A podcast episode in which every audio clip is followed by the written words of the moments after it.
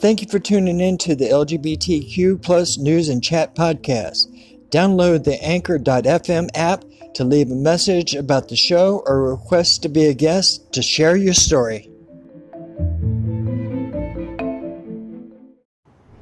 The Biden administration has come out in support of transgender students' rights.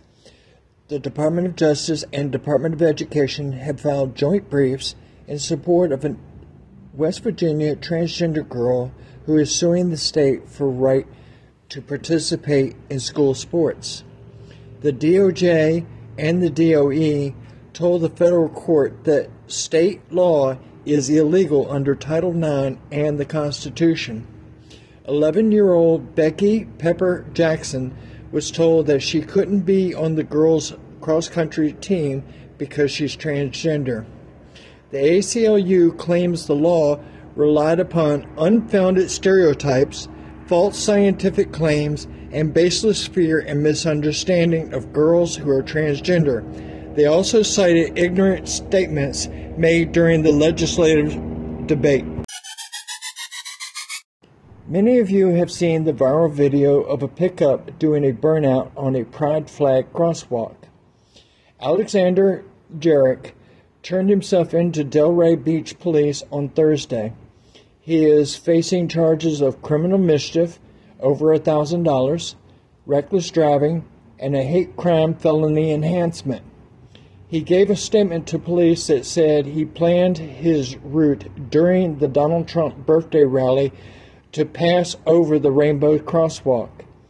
Jerich may also face penalties under the newly passed Florida Combating Public Disorder law. Not surprisingly, U.S. House Republicans celebrate Pride Month by voting down a bill that would have ensured LGBTQ-owned small businesses have equal access to credit. It would have required financial institutions to collect data on credit applications by LGBTQ-owned businesses as it does with other groups. 177 Republicans, or 85% of those present, voted against the bill. The iconic gay bar, Panty Bar, in Dublin, Ireland, was the target of homophobic graffiti. The city and community responded quickly to clean away the hate.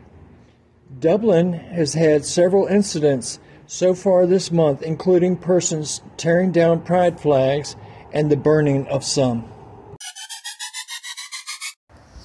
Hey listeners, if you wish to comment on any or all segments of the show, you must download the Anchor.fm app from the Apple App Store or Google Play. Listener support is much appreciated. Donate as little or as much as you like.